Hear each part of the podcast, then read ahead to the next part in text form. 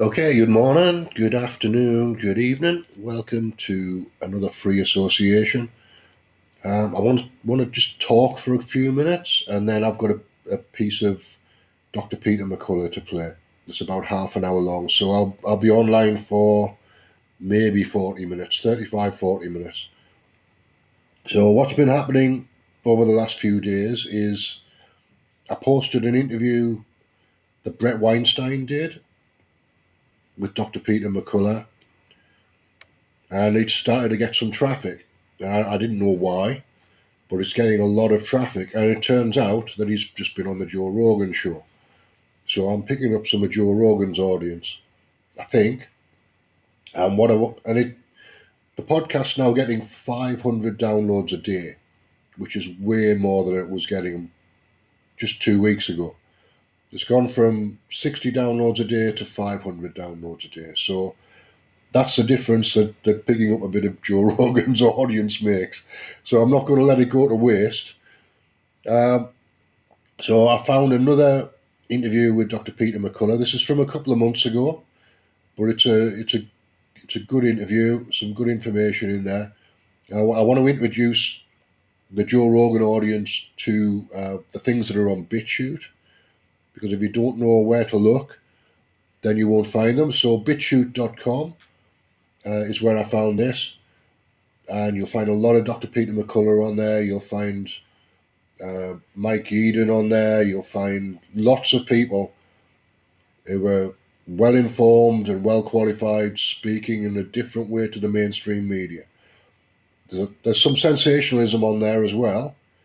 So don't get caught up in the sensationalism, but there's some good information on BitChute, and it's worth taking a look. If you know specifically what you're looking for, that'll help. So just do a search for Dr. Peter McCullough, and you'll find this this piece, which is uh, from three months ago, I think, and he's speaking to Voices of Freedom. And it's a condensed version that somebody's put together. Uh, it's about half an hour, so I'll just let it play, and then uh, hopefully it's going to be of use to somebody.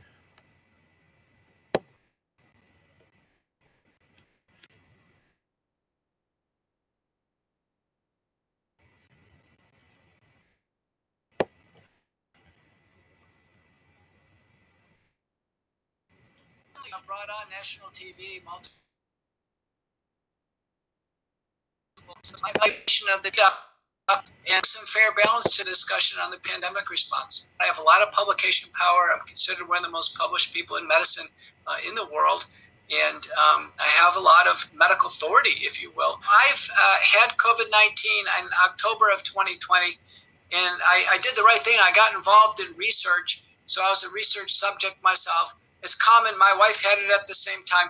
I organized the first team of doctors to um, synthesize uh, a combination drug treatment for COVID 19 uh, in the ambulatory phase. We published this in the American Journal of Medicine, still the most frequently downloaded paper for the journal for the entire year to show you the degree of importance that it has. It takes about four to six drugs used in a sequence combination to bring even the highest risk patient through COVID 19 at home without having the discomfort or the complications of hospitalization and and uh, avoiding death. Ivermectin is an anti-parasitic drug. The drug itself has won a Nobel Prize. Uh, 60 supportive studies. It impairs the nuclear entry of the virus into the human nucleus cell. It also has a, uh, some effect of the anti-spike protein, and it's a little bit more diverse than hydroxychloroquine. It seems to have very positive data both outpatient and uh, for inpatient use. And I've never let a high risk patient in my practice go untreated.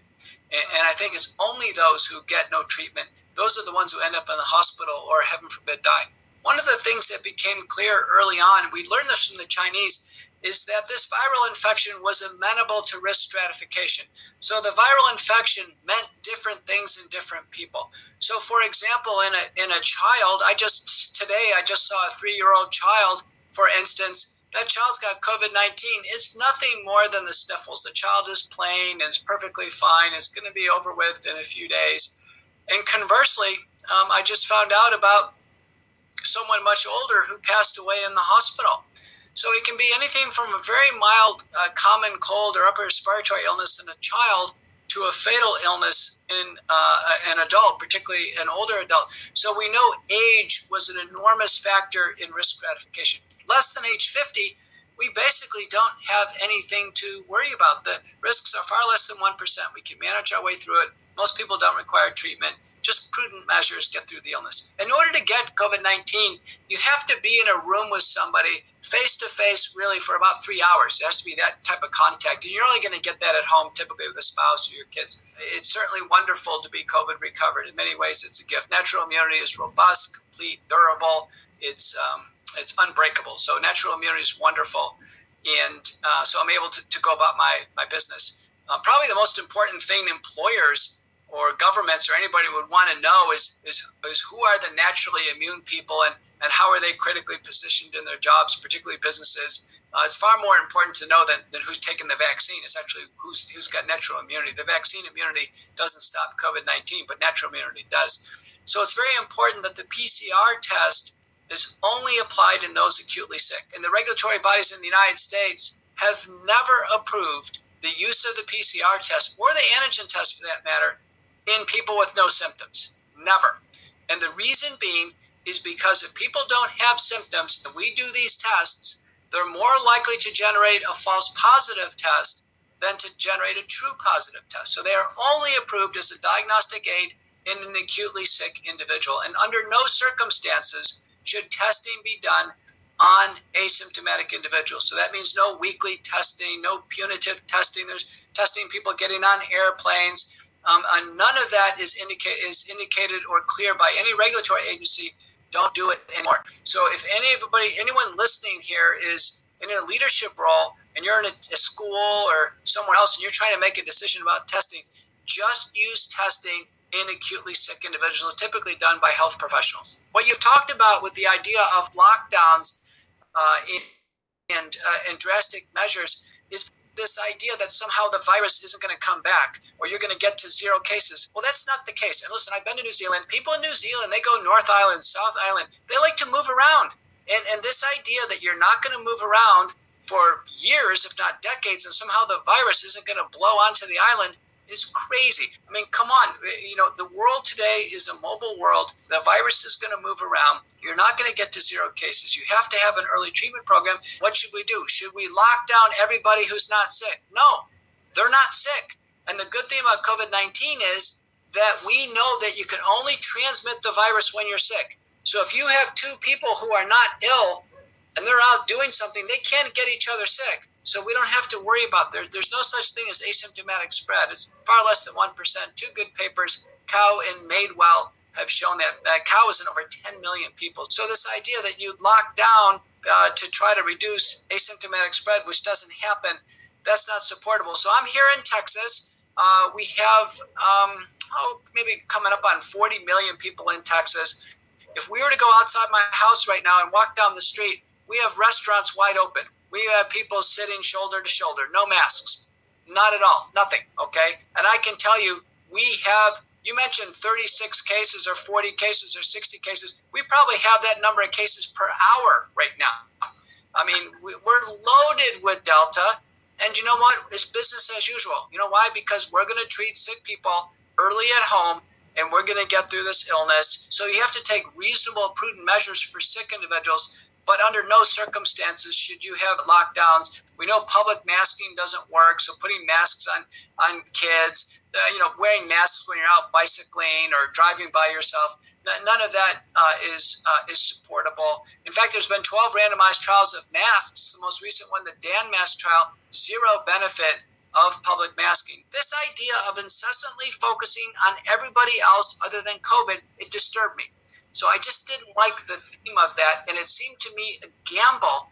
We're gambling an immediate opportunity to save lives, and we're focusing on people that are a lot of people who are well are never going to get COVID 19. They're never going to come in contact with COVID 19. It's mathematically impossible. If you actually just focused on the few New Zealanders, a few Kiwis that had COVID 19, you could have a very uh, focused program and handle the acute need just as we started to lay out the concept that we were going to have a genetic transfer technology injected into humans, have human bodies take up this genetic material for an undetermined period of time and have an uncontrolled production of the spike protein, which we know was dangerous, and have it expressed in cells, and have our body attack our own cells, causing cellular and tissue destruction, and then having the spike protein then circulate in the body widely, causing more damage. We knew within a few months the spike protein was driving um, uh, injury to blood vessel cells. We published that from our lab. Uh, Dr. Zhang published that, causing blood clotting, which is disastrous. That's the final common cause of death in COVID 19. To have a vaccine introduce the final cause of death in uh, an individual is really a startling idea. So the spike protein is nothing but trouble. It looks like it's directly dangerous short term, may have long term dangers, and these vaccines, in fact, trick the body into producing the spike proteins. It was offered free of charge. In fact, radio commercials have been drumming for months on this, and people literally just marched into vaccine centers and they were told to do it. They, a lot of them are patriotic. A lot of patients came in and said they took the vaccine. And I'm really excited. You know, it's science. I trust science. I love science. I didn't say much, um, but by March we started to see disturbing trends. It became obvious to me uh, where uh, there were deaths that were occurring after the vaccine. You know, our program started, I think, December 18th. January 22nd, we had 186 deaths after the vaccine. The limit that we would expect for a program this size is about 150. But by March, there was already 1,600 deaths that have occurred after the vaccine. And I can tell you, if we would have had a, a critical event committee, data safety monitoring board, human ethics committee, when I do this, I've done this for um, the National Institutes of Health, big pharma, big device companies. I've done this dozens of times. I can tell you, I would have, in a committee, shut down the U.S. program in February because of excess mortality. We're currently at 13,000 deaths certified by the CDC. Stunning. This is stunning. Uh, with the swine flu vaccine, you know, 25 deaths. The program was shut down. It ultimately got up to 53 deaths. We had vaccinated 55 million people in the United States, 500 cases of Guillain-Barré. It was considered a public health failure. And here at 13,000 deaths, uh, there's no mention of a public health failure. In fact, we've never had a press briefing on vaccine safety or efficacy. I bet the New Zealand government has not made a single safety report. You have 1.8 million people in your country vaccinated. I bet you haven't seen a single safety report. No country has. Everybody should be disturbed about this. Wait a minute. This is a big public program. Where is the reporting on efficacy and safety. Well, two separate reports, one by McLachlan out of London, uh, reviewed the data, reviewed the uh, the vignettes that are available in VAERS, and determined that 50% of these deaths occur within 48 hours of the shot.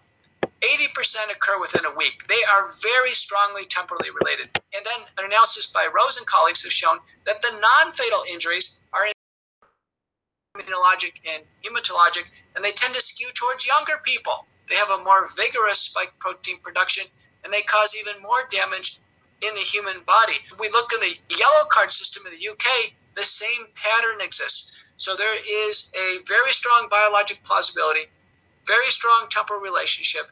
There's internal consistency within the US, and then uh, uh, certainly within age groups and everything that we see. There's external consistency between the, the United States, the UK, the EU, uh, almost certainly Australia, New Zealand, if we can get the data. And on top of that, uh, it's very cohesive. That is, it's very consistent, and the signal is large. There's a large association.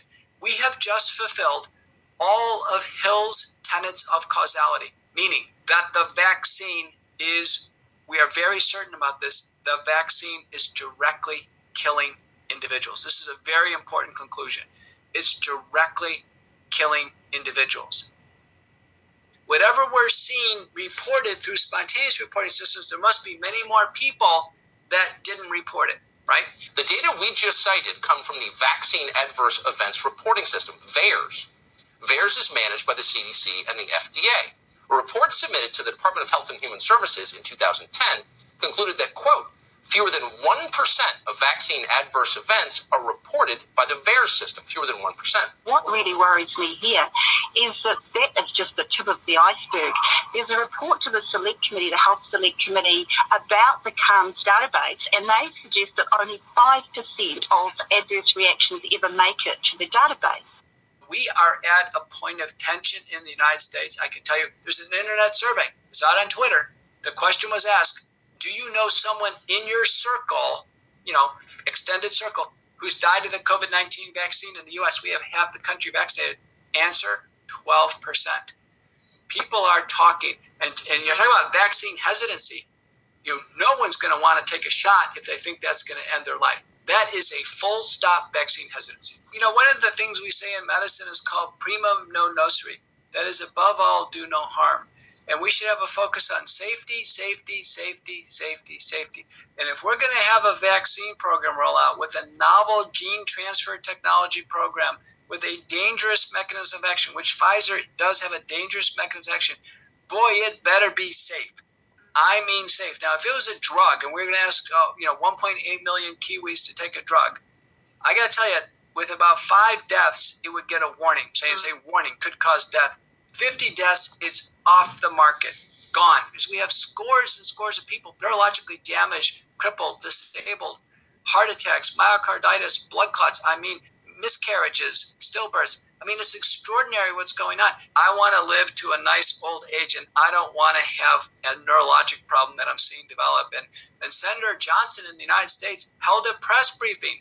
This was so bad. He held a press briefing, the first vaccine injury press briefing, and people showed up. Many of these people were doctors or nurses, and they participated in the original clinical trials. And their syndromes didn't evolve for six to nine months later. I have this one girl, she's paralyzed, she's in a wheelchair, she's got a feeding tube, she took one of the vaccines. The parents are horrified. Uh, the, the pharmaceutical companies aren't responding. They're, you know, everything's indemnified. And if there is a late emergence of these neurologic syndromes, or if we keep uh, increasing the risk with these um, with these uh, boosters, remember for each successive shot, there's about an 80-fold increased risk of the side effects. I was called uh, this week by a doctor. She's in her 40s and uh, she said, Dr. McCall, I'm a doctor myself in the Midwest. I took Moderna back in March, and now I'm paralyzed. I have seizures. I'm in a wheelchair. I can't walk. And I said, Do you think it was due to the vaccine? She goes, I was a perfectly healthy woman before I took the vaccine, and now I'm wrecked. I can't work. I'm on disability. And uh, I, I, said, you know, did you report it to the CDC? Have you thought about going public so you can warn others? She goes, no. She goes, I didn't report it, and I didn't go public on it. I said, Why not? She goes, My husband's a doctor and he's in the hospital. She goes, If I say anything against the vaccine, he's going to lose his job.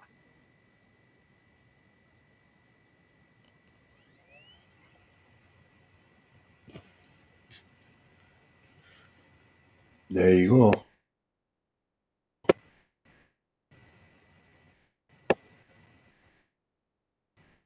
Is not rare. It's not rare. States full throated 4,000 cases and strong. This is heart inflammation, tends to target young people. And the CDC and FDA looked at this in June. They had a universe of 600 cases. They had 200 cases to discuss. 90% of these kids were admitted to the hospital. That's how sick they were. The FDA is telling us it's dangerous. The FDA's put out warnings warning, warning, Pfizer, Moderna, myocarditis. I'm telling you as a parent, if you ask me, Doctor, do you want to bring your child in and have a vaccine and there's a chance they can get myocarditis? No. H- how many cases is worrisome? One. That's it. I just need to hear that once. It's out. Under no circumstances should anyone under 30 consider the COVID 19 vaccine. It's just not safe. COVID 19 is mild.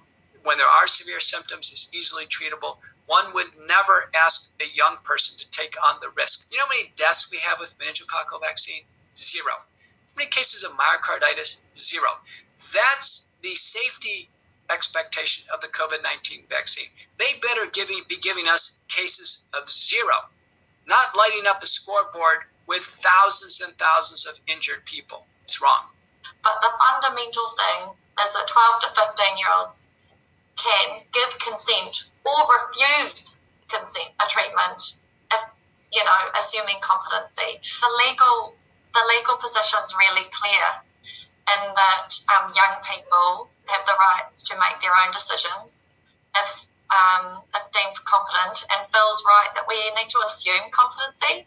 If there's a time for mothers to step up and save humanity, now's the time. Under no circumstances should a 12 year old child be approached about taking an investigational vaccine and potentially making a fatal decision. That child cannot compute. We don't let a 12 year old child decide on taking, uh, you know, penicillin, uh, let alone uh, let alone a fatal vaccine.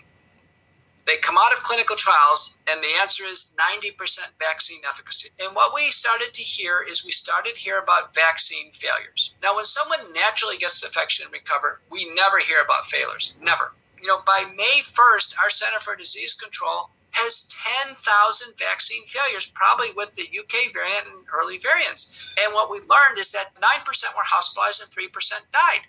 So, boy, that doesn't sound good. 10,000 is kind of a big number. That's a lot of people fully vaccinated getting sick. So the next milestone is in July 26th. Now there's a report 6,000 Americans fully vaccinated in the hospital and 19% die. And you probably are well aware of this in Israel. Far more than 80% of people who are developing COVID 19 are fully vaccinated. The Delta peak in Israel is just as big as the pre vaccinated peak. They actually have a, they have two big peaks now one unvaccinated, one fully vaccinated it's obvious the vaccine is not stopping Delta. Almost everybody has uh, 80, 90%, 100% Delta. Go over to Singapore, same thing. Go over to Iceland, same thing. Uh, Gibraltar, same thing. Uh, go up to the UK, a little different because they have Pfizer, Moderna, and AstraZeneca. Now we're talking about probably 50% of those with Delta are fully vaccinated. Um, uh, uh, and of those who are dying in the UK, it's about 65% fully vaccinated okay, 65%. And the death rates among those hospitalized uh, with Delta in the UK as well as the United States, the death rates are higher than compared to unvaccinated. So a paper by um, Farinholt in Houston studied these individuals, and they were the one to break the news that a fully vaccinated person could get Delta, contract it, and pass it to another vaccinated person. Venkatakrishnan started studying this and found that the Delta variant, the, the spike protein, had uh, changed its conformation where the antibodies from Pfizer cannot hit it. So the, the antibodies from Pfizer now are useless. Even in high concentrations, they can't seem to hit Delta adequately. And then this whole thing blew open last week with a report out of Oxford, the tropical medicine unit located in Ho Chi Minh City, Vietnam. Uh, they were able to actually to lock down the hospital. They didn't let the workers leave. The workers were in their quarters. They were fully vaccinated workers with AstraZeneca about two months after being vaccinated, so as good as you're going to get. And they started to develop Delta. It was a very well done study. It was published in Lancet. And then the bombshell finding was that the viral loads in the mouth and nose of those vaccinated were 251 times that from the, the uh, previous unvaccinated era.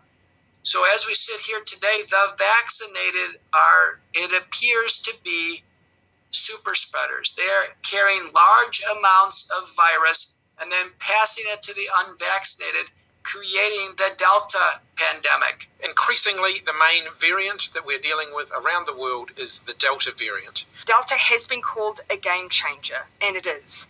It means we need to again go hard and early to stop the spread. That's why Cabinet has met this afternoon and made the decision that New Zealand will move to alert level 4 from 11:59 p.m. tonight. The vaccinated are it appears to be creating the Delta pandemic. Good afternoon everybody. It's good to be back. Uh, I begin today with some good news, some incredible news, in fact. 80,000 New Zealanders got a vaccine yesterday, by far the biggest day that we've had uh, since we started rolling out the vaccine in New Zealand. In the United States, most of the seniors are vaccinated, old people are vaccinated. Who's getting Delta? It's all the young people. And we're even seeing some deaths of people in their 30s and 40s. It's tragic.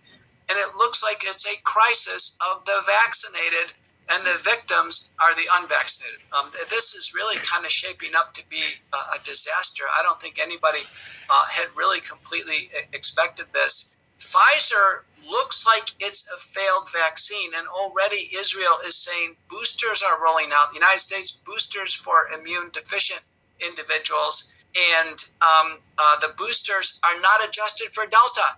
They're not adjusted even for the UK or Lambda or Eta. It's more of the same.